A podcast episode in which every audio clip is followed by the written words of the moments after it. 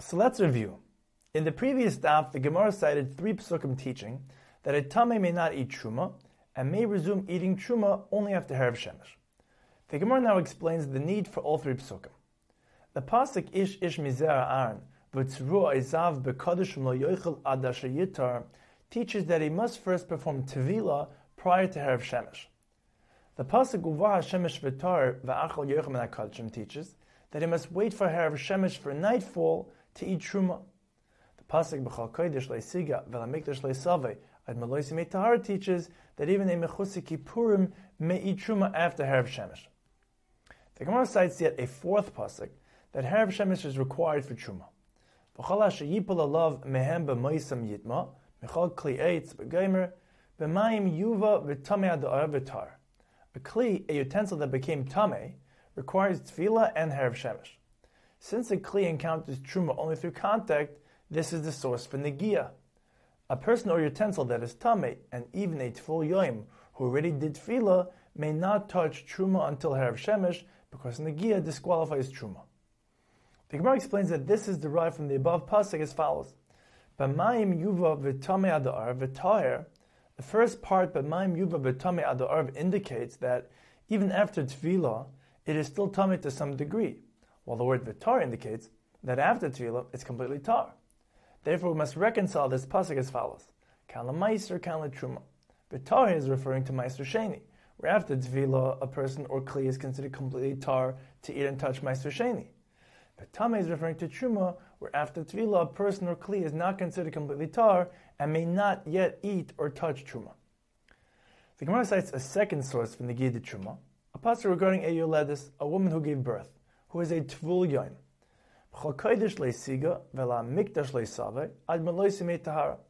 The phrase B'chol Kodesh Leisiga is an Azhar La'eichel, that a Tvul may not eat Truma, because it must be similar to a Vela Mikdash Leisaveh, not entering the base of Mikdash, both of which are punishable by kares.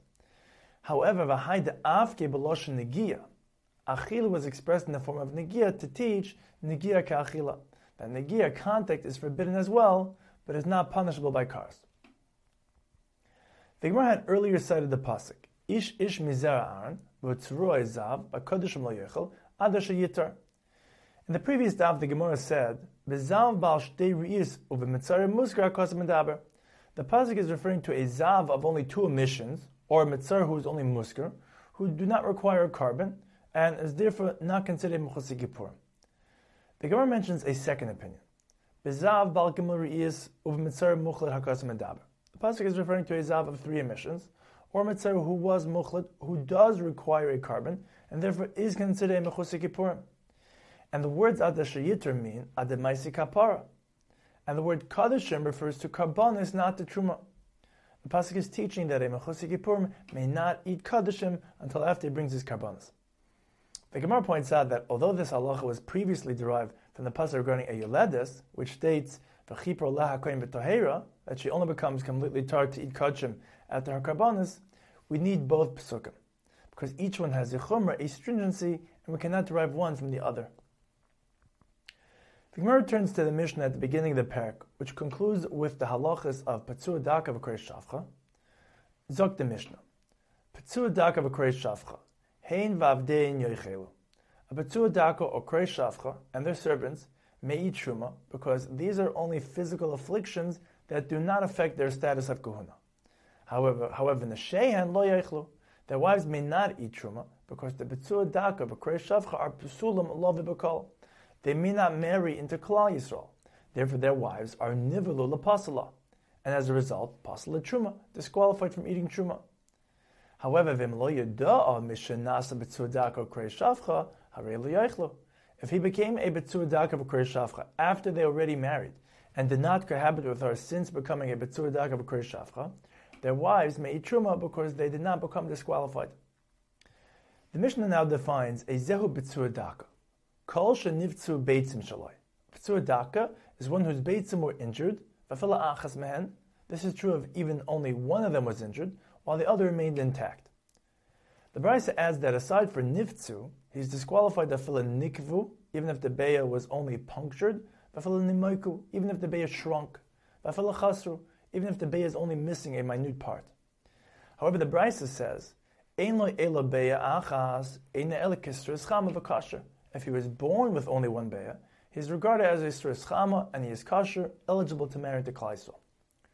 The Gemara also qualifies. Betzur daka b'dei shemayim kosher, Rashi explains, Ayde ru'amim ubarad me'imoy, one who became a Betzur daka naturally, or is born this way, is eligible to marry into Klaiso. This is derived through smuchim, the juxtaposition of two psukim. The pasuk states, "Layavay petzur daka v'koreshavcha b'kala Hashem," and the very next pasuk states, "Layavay mamza b'kala Hashem." Malhalim b'dei Adam, Avkan b'dei Adam.